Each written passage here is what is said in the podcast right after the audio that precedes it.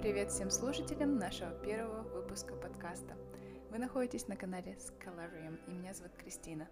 О себе я уже немножко рассказывала в предыдущем мини-выпуске, который я назвала трейлером. А сейчас я бы хотела немножко поговорить о том, о чем меня спрашивают постоянно.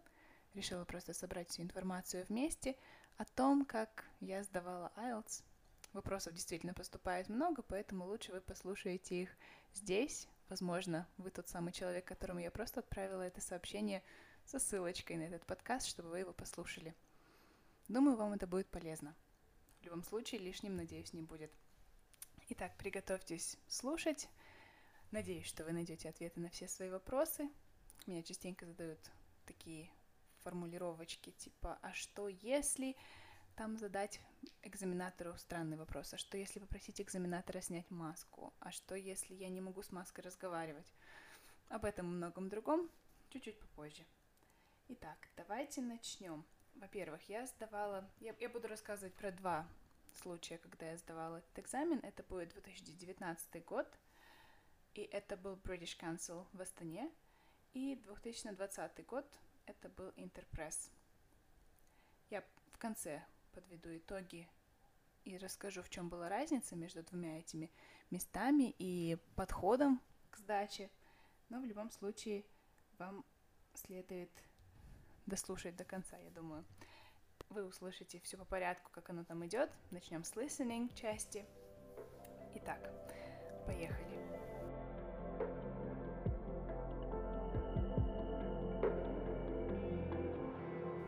Первая часть которая начинается, как только вы приходите, ну, пришли, подождали, это listening.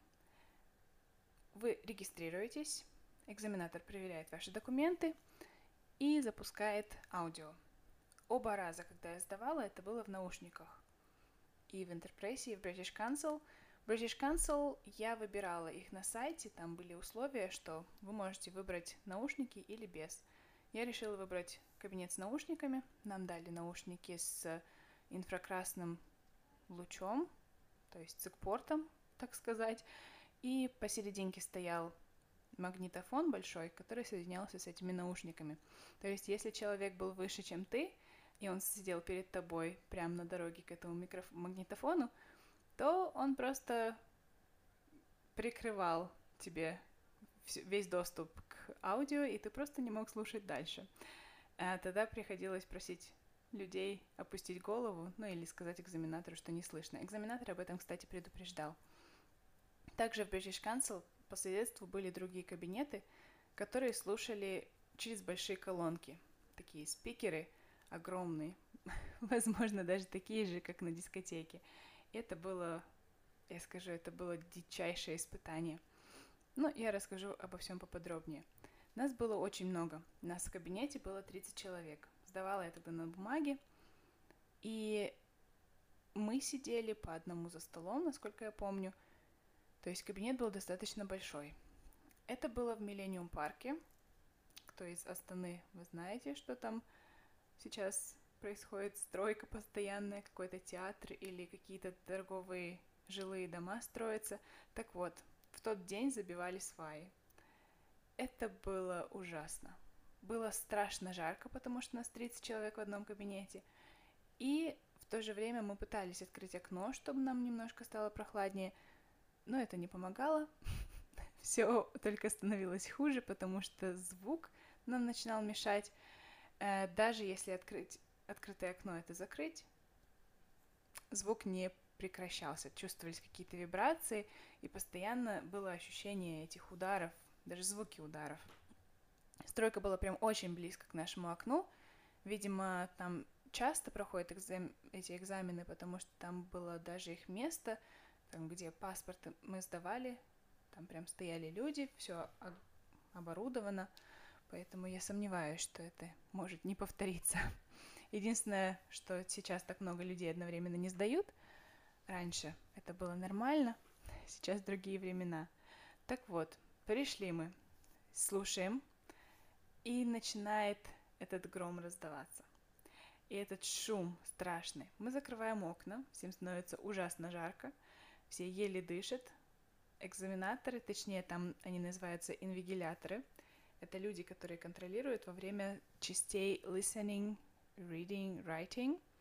Эти люди сказали, что они откроют окошечко немножко попозже. Сейчас давайте сделаем listening.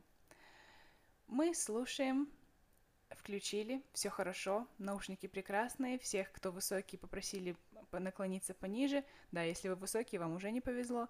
Если вас посадят куда-нибудь на первое место. Я была на месте третьем, кажется, посерединке где-то, либо на первом, так что мне было не так сложно. Кажется, я кому-то преграждала путь, кажется, я наклонялась. Так вот, слушаем мы. Спустя пять секунд я слышу, что получается какой-то рассинхрон. И я понимаю, что это не прекратится до конца экзамена. И я слышу, что этот рассинхрон исходит из другого кабинета. То есть там большой спикер, и этот спикер просто кричит на их толпу.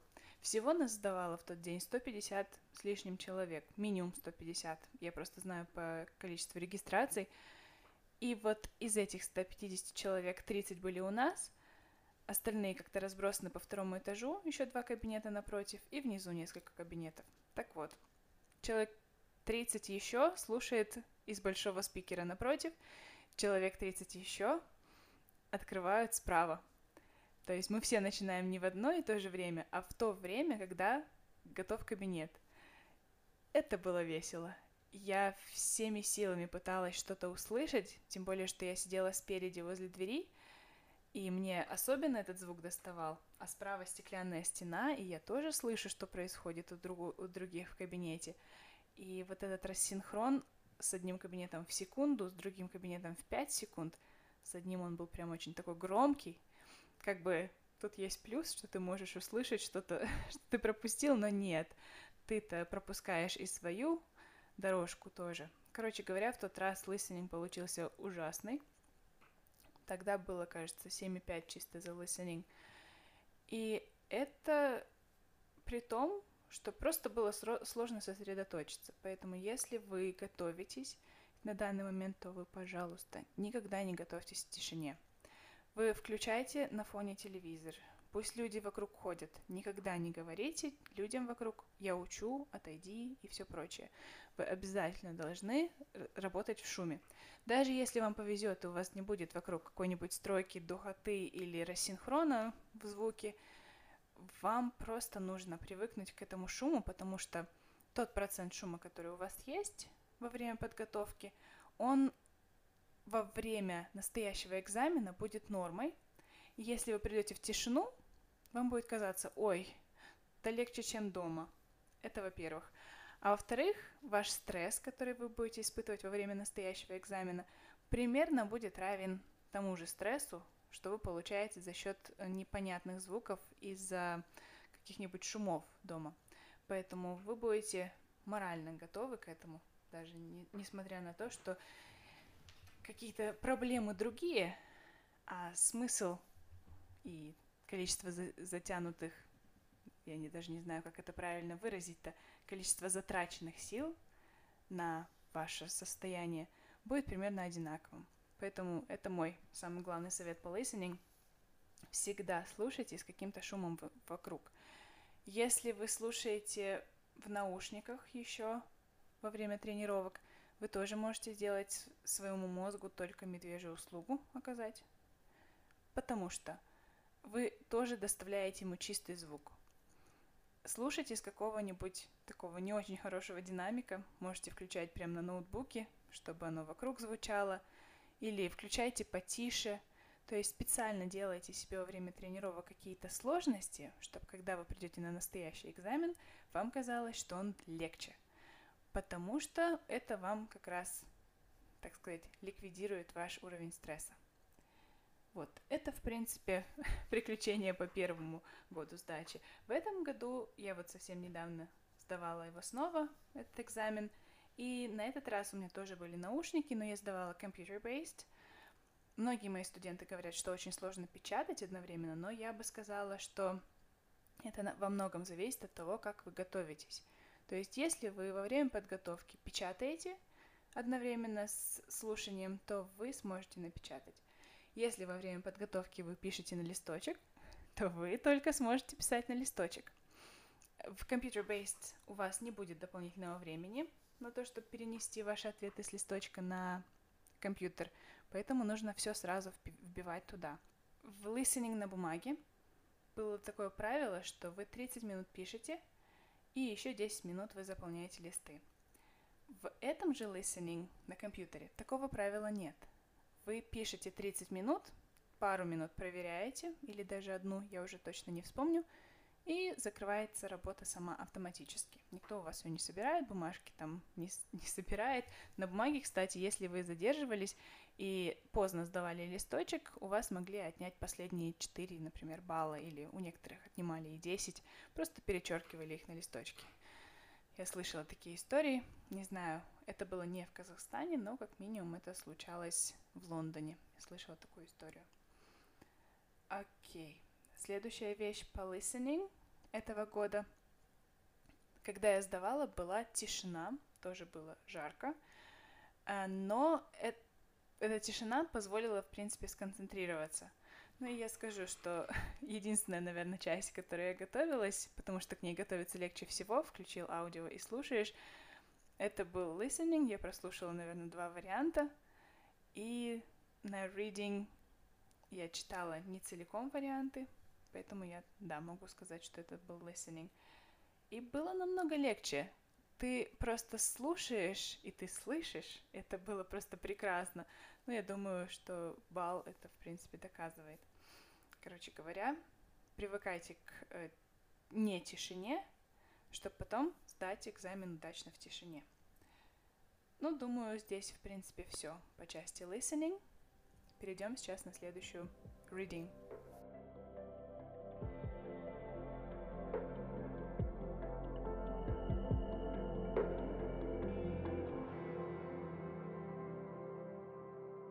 Второй частью будет reading, то есть чтение. Чтение необычное, тоже я много слышала разных вариантов, что значит чтение. У одной девушки я даже слышала, что это просто читать вслух. Нет, чтение у вас, я сейчас буду говорить об академическом чтении, потому что General я не сдавала ни разу. Знаю, что там немножко другие наборы текстов, но из моей практики такого не было. Так вот, на Academic IELTS вам дается три текста. Они говорят, что они разной степени сложности, но я в этом начинаю сомневаться, потому что в этом году первый текст был сложнее, чем второй и третий. И, возможно, мне так показалось, потому что третий был по стилю похож на мои университетские тексты, которые я читала каждый день. Возможно. Но, может быть, у них просто заканчиваются авторы и тексты. Таким образом, есть несколько типов заданий, которые немножко сложно воспроизвести, когда ты в стрессе. Сюда я лично отношу matching headings, matching information, то есть когда вам нужно ответить на вопрос, в каком абзаце была информация об этом и об этом. Еще один тип вопросов, который немножко доставляет мне дискомфорт всегда, это кто считал таким образом. Ну, там перечисляются несколько ученых, и вам нужно отметить, кто из них был за эту теорию, кто из них был против. И обычно эти фразы даются в каком-то перефразированном виде и очень много затрачивают времени. Но из reading на компьютере, я бы сказала, самая большая проблема это была нагрузка на глаза, потому что монитор, который предлагался вот в интерпрессе, я бы не сказала, что он был самым современным. Он был большим, он был удобным, но там не регулировалась яркость. Я привыкла работать на своих всех гаджетах на низкой яркости, а там было прям ярко. Там был вариант поменять цвет, поставить его желтым, но на желтом фоне можно было только синие буквы выбрать. Таким желтоватым, как бы, когда на телефоне мы ставим сохранение глаз режим, что-то в этом роде. Вот, там не было с черными буквами. Был чисто черный и синий экран. Ну, я осталась на классике, и это было действительно сложно. У меня левый глаз после этого просто начал не дергаться, я даже не знаю, немножко мылить как будто замыленный он был дня два, поэтому заранее готовьтесь. Я взяла с собой антистресс очки, чтобы просто было легче читать. Так вот, на бумажном чтении было удобство в том, что я могла черкать на листочке, сколько я хотела. Здесь, в принципе, это возможно сделать, но только желтым выделителем. Тоже очень быстро, очень удобно, но не настолько эффективно в плане скорости. Хотя я закончила в этом году reading раньше, чем на бумаге, на минут 8, наверное. Там я торопилась, мне еще три вопроса было наугад, потому что ну, стройка та не прекращалась, она была не только на listening, она продолжалась. Мы открыли окно, было очень громко. Эти толпы людей, которые одновременно еще не закончили listening слушать, и мы уже начинаем reading. Короче говоря, там был настоящий бардак.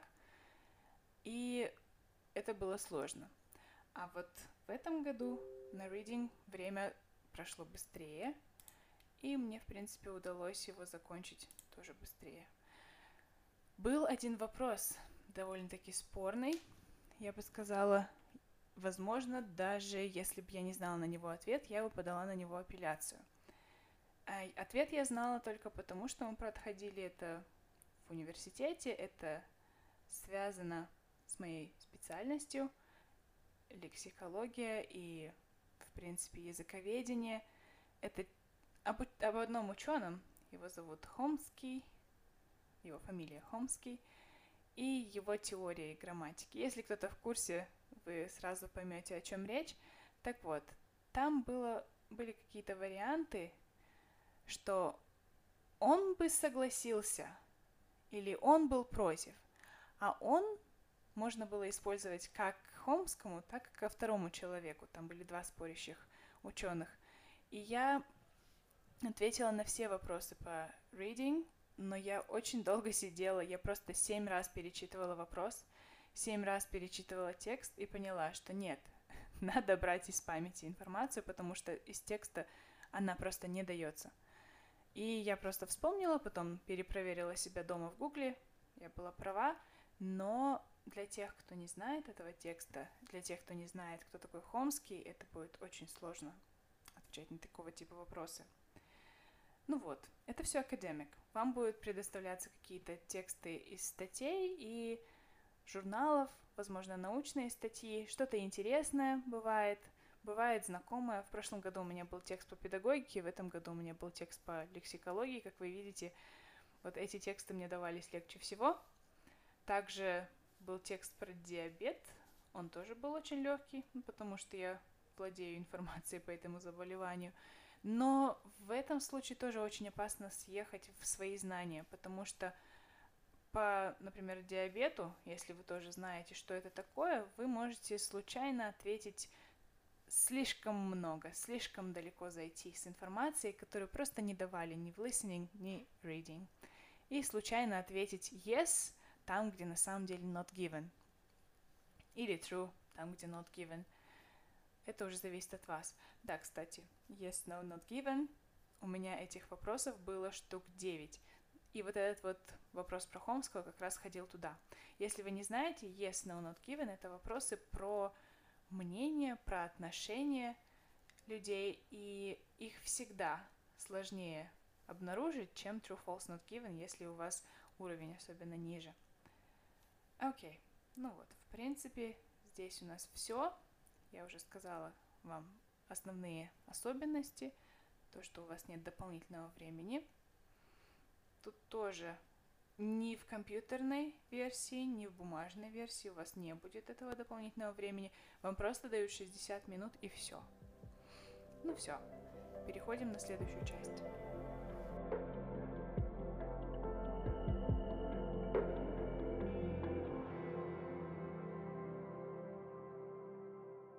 Следующая часть, я бы сказала, самая переживательная и нервная, это часть writing.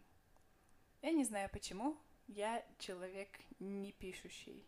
Я, я человек, которому просто легче сделать все тезисно, какими-то фактами, точечками, и потом об этом рассказать.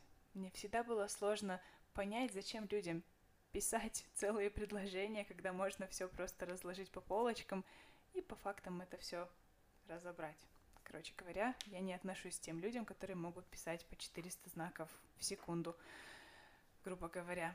У меня есть знакомая, которая может так делать, и я просто не представляю, как у нее это получается. Она может писать и 400, и больше знаков. Один из моих студентов, из студентов на нашем проекте, он писал по 800 слов в час, то есть эссе на 800 слов. Ну, я не знаю, как у людей это получается, я здесь не сильна.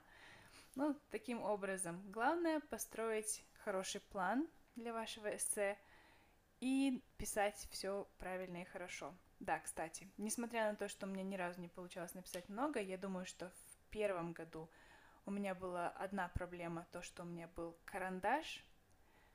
У нас собрали все ручки и карандаши и раздали их карандаши. А вы знаете, вот такие вот голубенькие бирюзовые карандашики, которыми пишешь, и они как пластиковые, как резиновые. Вот, у нас были такие карандаши, и они ужасно жирно писали. Мне было ужасно неудобно. И это еще создавало какие-то сложности, я писала медленно, и в итоге я даже не надеялась, что я что-то наберу, потому что было нереально писать. Уже как-то даже настроение испортилось. Еще и там было описание графика такое странное. Я даже, когда его нашла в интернете, может быть, если вам это интересно, я вам скину картинку. Там были два моста, один построен в 79 году, другой построен в 2000 каком-то году, один шире, другой уже, один из глины, другой вокруг гравий, у одного высота 2 метра, у другого 2,5. То есть было очень много деталей, очень много картинок, и было схематически показано и в разрезе, как эти мосты выглядят, и как мост выглядел в истории, когда он построился, в каком году. Короче говоря, как вы поняли, было слишком много информации, и мы, в принципе, когда мы стояли, эти все 150 человек на входе и ждали, пока нас запустят, все говорили, пожалуйста, только не вот такого типа график, только не картинки, только не диаграммы. Дайте нам какие-нибудь столбики. Ну, сами про себя, конечно, это говорили, никто нам такое не даст. Но мы пришли, открыли и увидели, что у нас тот самый странный тип диаграмм, самый нелюбимый, когда ты просто должен потратить время на планирование своего ответа больше, чем на письмо его. Ну, в итоге про эссе я даже не помню, какая там была тема. Помню, что мне раздражал карандаш. Если что-то раздражает, у вас сбивается ориентир, вас бесит ваш карандаш, вас бесит все, вы видите эти пять минут, две минуты, одну минуту, и вы просто сдаетесь. Неизвестно, что там с почерком еще у вас в этот момент будет, просто будьте внимательны.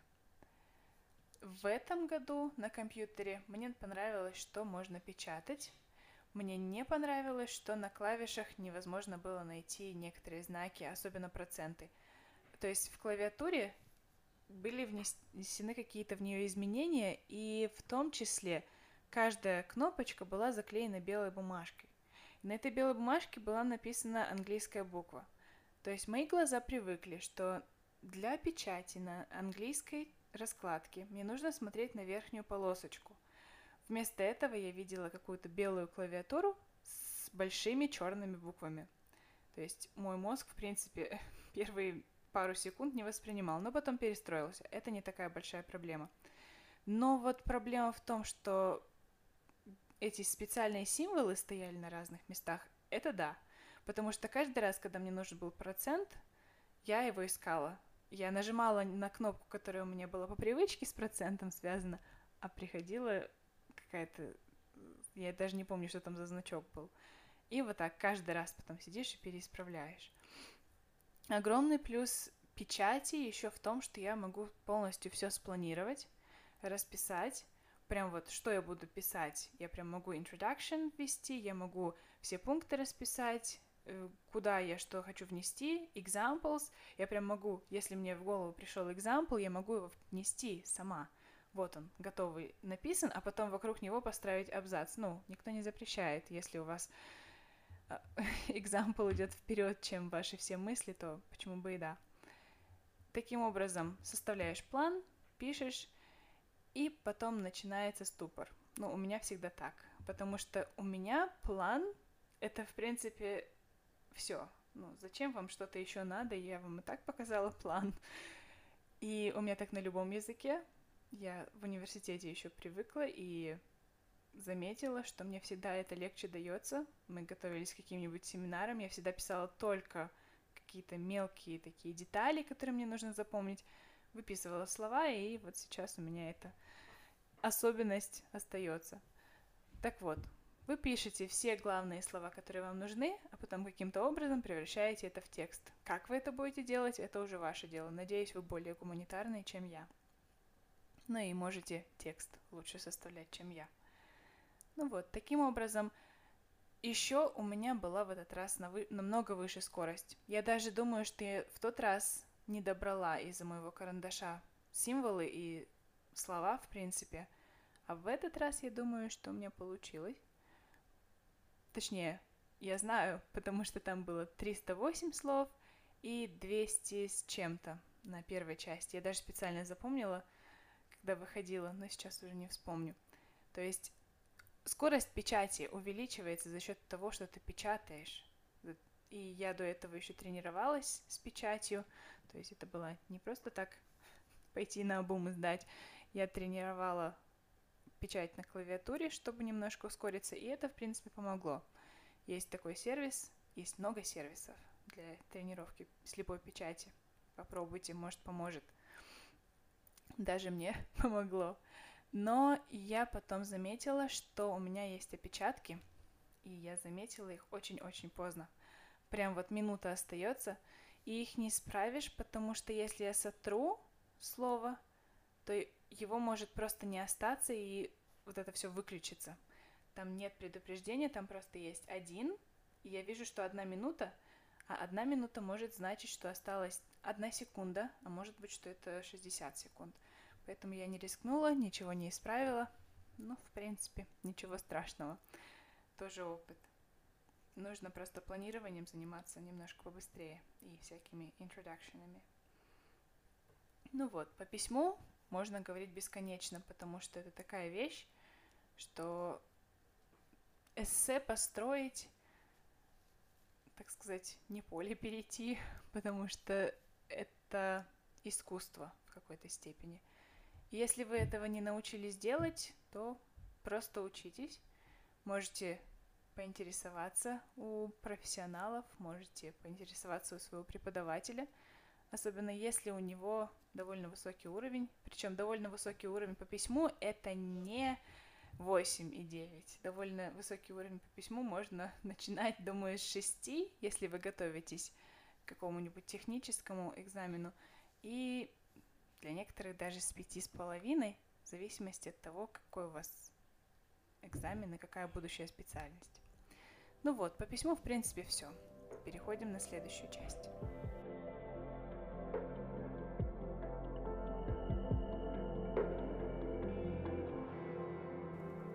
Теперь speaking. Одна из самых, возможно, в какой-то степени легких частей, потому что не нужно напрягать глаза, наконец-то – но, с другой стороны, на этой части сильно вас выдает ваше психологическое состояние. В том году у меня это было отдельный день. Я пришла, а через 7 дней был сам экзамен. И мы сдавали, и у нас там была определенная очередь. Даже была, был такой случай, что пришла девушка с абсолютно одинаковым именем с другой, и ее пропустили раньше, чем первую – Потом у второй были проблемы, но ничего страшного, все разрешилось, и их приняли просто в обратном порядке. В British Council с датами и временем все серьезно было. Не знаю, как в Interpress, тут таких случаев не возникало. В Interpress, да, кстати, я пришла немного раньше, и меня вызвали немного раньше, значит, есть не, небольшие такие подвижки в расписании. Так вот, сдавала я в тот раз девушке, я подозреваю, что она родом из Казахстана, возможно, она училась в Британии, у нее был довольно британский акцент. В этом году я тоже сдавала, возможно, человеку, выходцу из СНГ. Первый раз была абсолютная тишина и покой, так сказать, со стороны экзаменатора. Она кивала, она улыбалась, она поддерживала, Она ничего не вставляла лишнего, она задавала вопрос, слушала и кивала. То есть все, чем она должна заниматься со своей стороны. Этого было достаточно для того, чтобы чувствовать себя в разговоре уверенно. Единственное, возможно, у нее был немножко непонятный акцент, потому что она старалась его сделать. То есть он был не настоящий. Но ничего страшного, это понятно. Если вы тоже учите язык, вы поймете без проблем. А что касается этого года, передо мной у девушки были проблемы.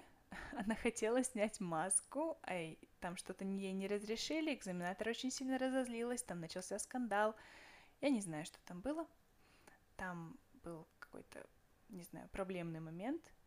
Не знаю, насколько это был скандал, возможно, это было просто там вышла из себя или просто сказала, ой, извините. Но в любом случае для меня это было не самым лучшим моментом, потому что я была после них, после этого инцидента, и мне тоже сказали, что если вы хотите снимать маску, то вы сначала спросите своего экзаменатора, но не просите экзаменатора снимать маску. Я даже не поняла, в чем дело. Кто кого просить собирается, я никого не, не планировала просить. То есть какое-то такое предрассудки, я бы сказала, появились. И когда я отвечала, тоже было видно какую-то недоброту ко мне. Я писала об этом пост в Инстаграме.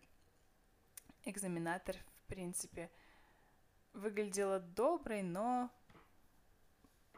Точнее, звучала доброй, но все, что не записывается, выглядело совсем не по-доброму. Она смотрела из-под лобья, она осуждала некоторые мои решения, и она очень сильно удивлялась, швыряла бумажки и прям так кидала. Я бы сказала, я не знаю, с чем это было связано. Возможно, ее действительно вывел предыдущий человек, который попросил ее снять маску. Но кто знает, как оно все там работает.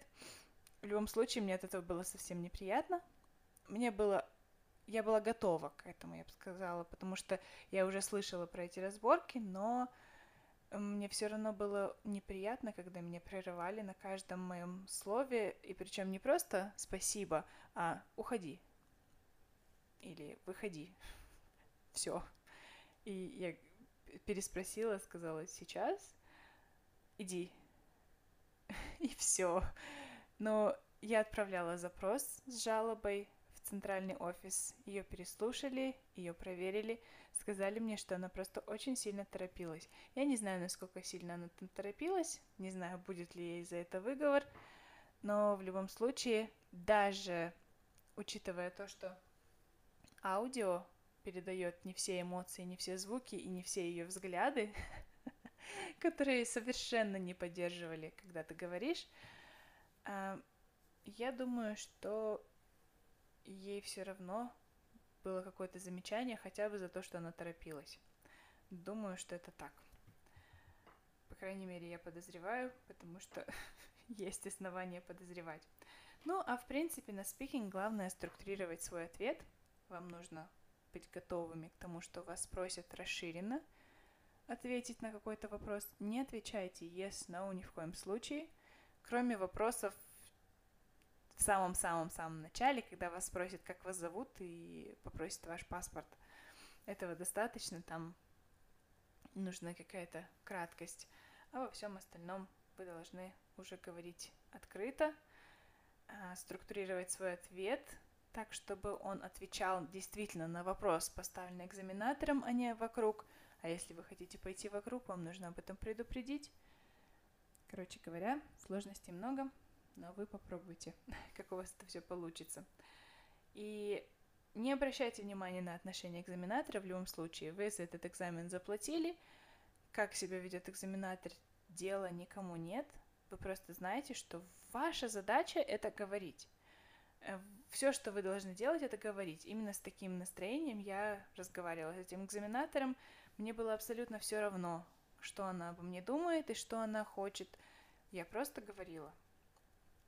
Вот таким вот образом мы и работали, и я, в принципе, ответила.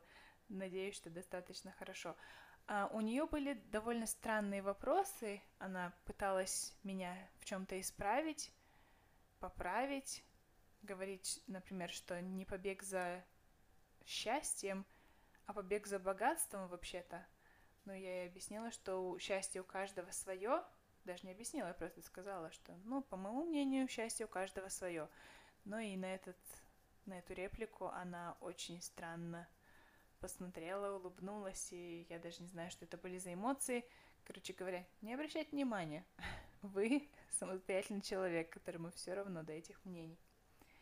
Ну и да, насчет маски.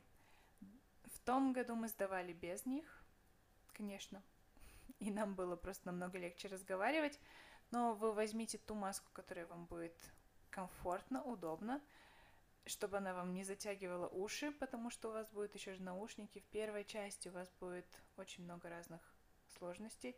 И во время speaking у вас будет разговор в маске. Если вы будете в ней разговаривать, то будет еще сложнее. Но я не знаю, в этом году. Как будет дальше, кто его знает. Мне... У меня получилось, я взяла тряпочную маску, она немножечко больше, чем э, обычные, и получалось разговаривать так, чтобы рот открывался достаточно для звуков и для, достаточно для четких звуков. Но если вы сомневаетесь или ваша маска пропускает немножко недостаточно воздуха для вашего хорошего дыхания полноценного, то подумайте, может, вам стоит ее поменять. Ну вот, это в принципе все о speaking. Сейчас я подведу небольшие итоги еще.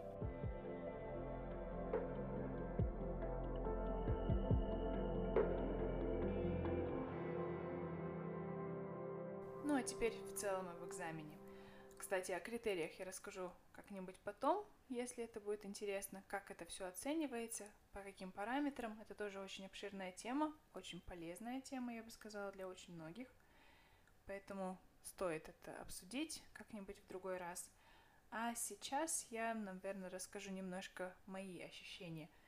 Мне показалось, что первый который я рассказываю, 2019 год в British Council, был комфортнее для меня, чем второй. Несмотря на то, что listening был нам и reading тоже часть, не была такой запутанной. И даже письмо. Письмо ведь мы тоже писали под этот шум. Получается, все три части мы писали под страшный шум, от которого мы отвлекались. Но несмотря на это, мне показалось, что он был комфортнее. Я даже не знаю почему. Он был на бумаге.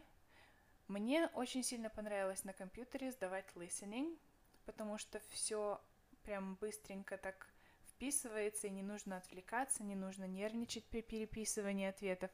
То же самое мне понравилось в reading, то, что можно ответы отвечать, отмечать прямо на месте. Но не понравилось, что нужно читать с экрана, и качество вот этих букв там можно было увеличивать и уменьшать. И несмотря на то, что их можно было как-то увеличивать, там не было как раз той опции, которая бы подошла мне. Я бы хотела себе такой слегка желтоватый экран и черные буквы. Но ни в коем случае не синие буквы. Мне синие буквы просто даже не, поним... не получается читать. Таким образом, вот, возможно, это повлияло больше всего, потому что у меня даже болела голова от того, что я читала. Думаю, все испортилось впечатление. И мне очень понравилось печатать, потому что это увеличило мою скорость. Странно даже как-то получается, что мне все понравилось больше, а общее впечатление о British Council у меня все равно осталось лучше. Хотя даже как-то странно, неужели это спикинг все так поменял? Вот таким образом а возможно бумага, но бумага мне тоже настолько не понравилась. Даже как-то странно. Я не знаю, как это описать, но у каждого свое. В British Council у нас было 150 человек одновременно. Это было шумно, это было долго, это был процесс такой, когда мы регистрировались, мы, кажется, за час до экзамена должны были прийти, сесть. То есть это чуть ли не как посадка в самолет.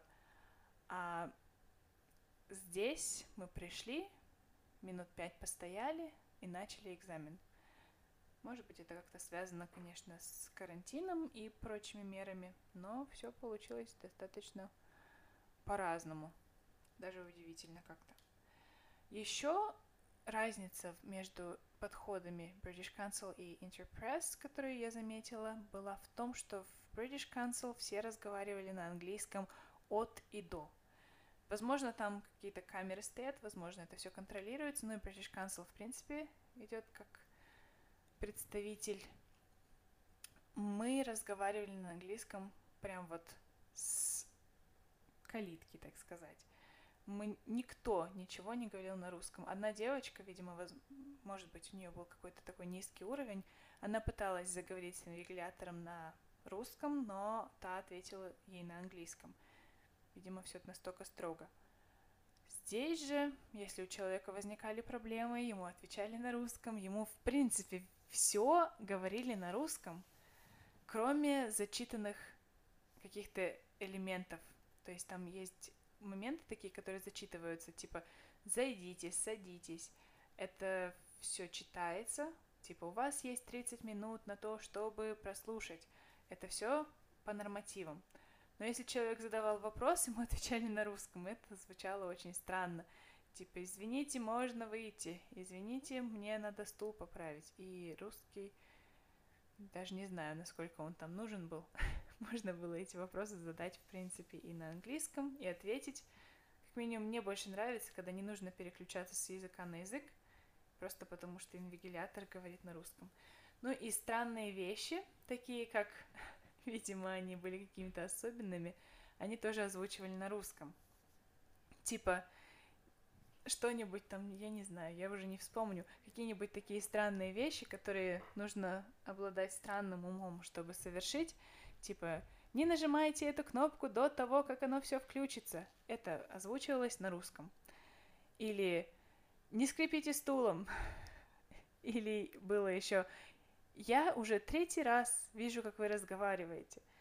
И еще одно замечание, и у вас будут проблемы. Вот, такие фразы были на русском.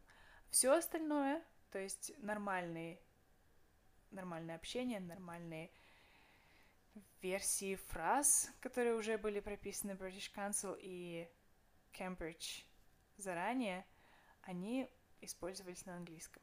Это было странно. Но, короче говоря, если вы сомневаетесь в своем уровне английского, идите в Interpress, там вас встретят по-русски или по-казахски, вам объяснят все на вашем родном языке.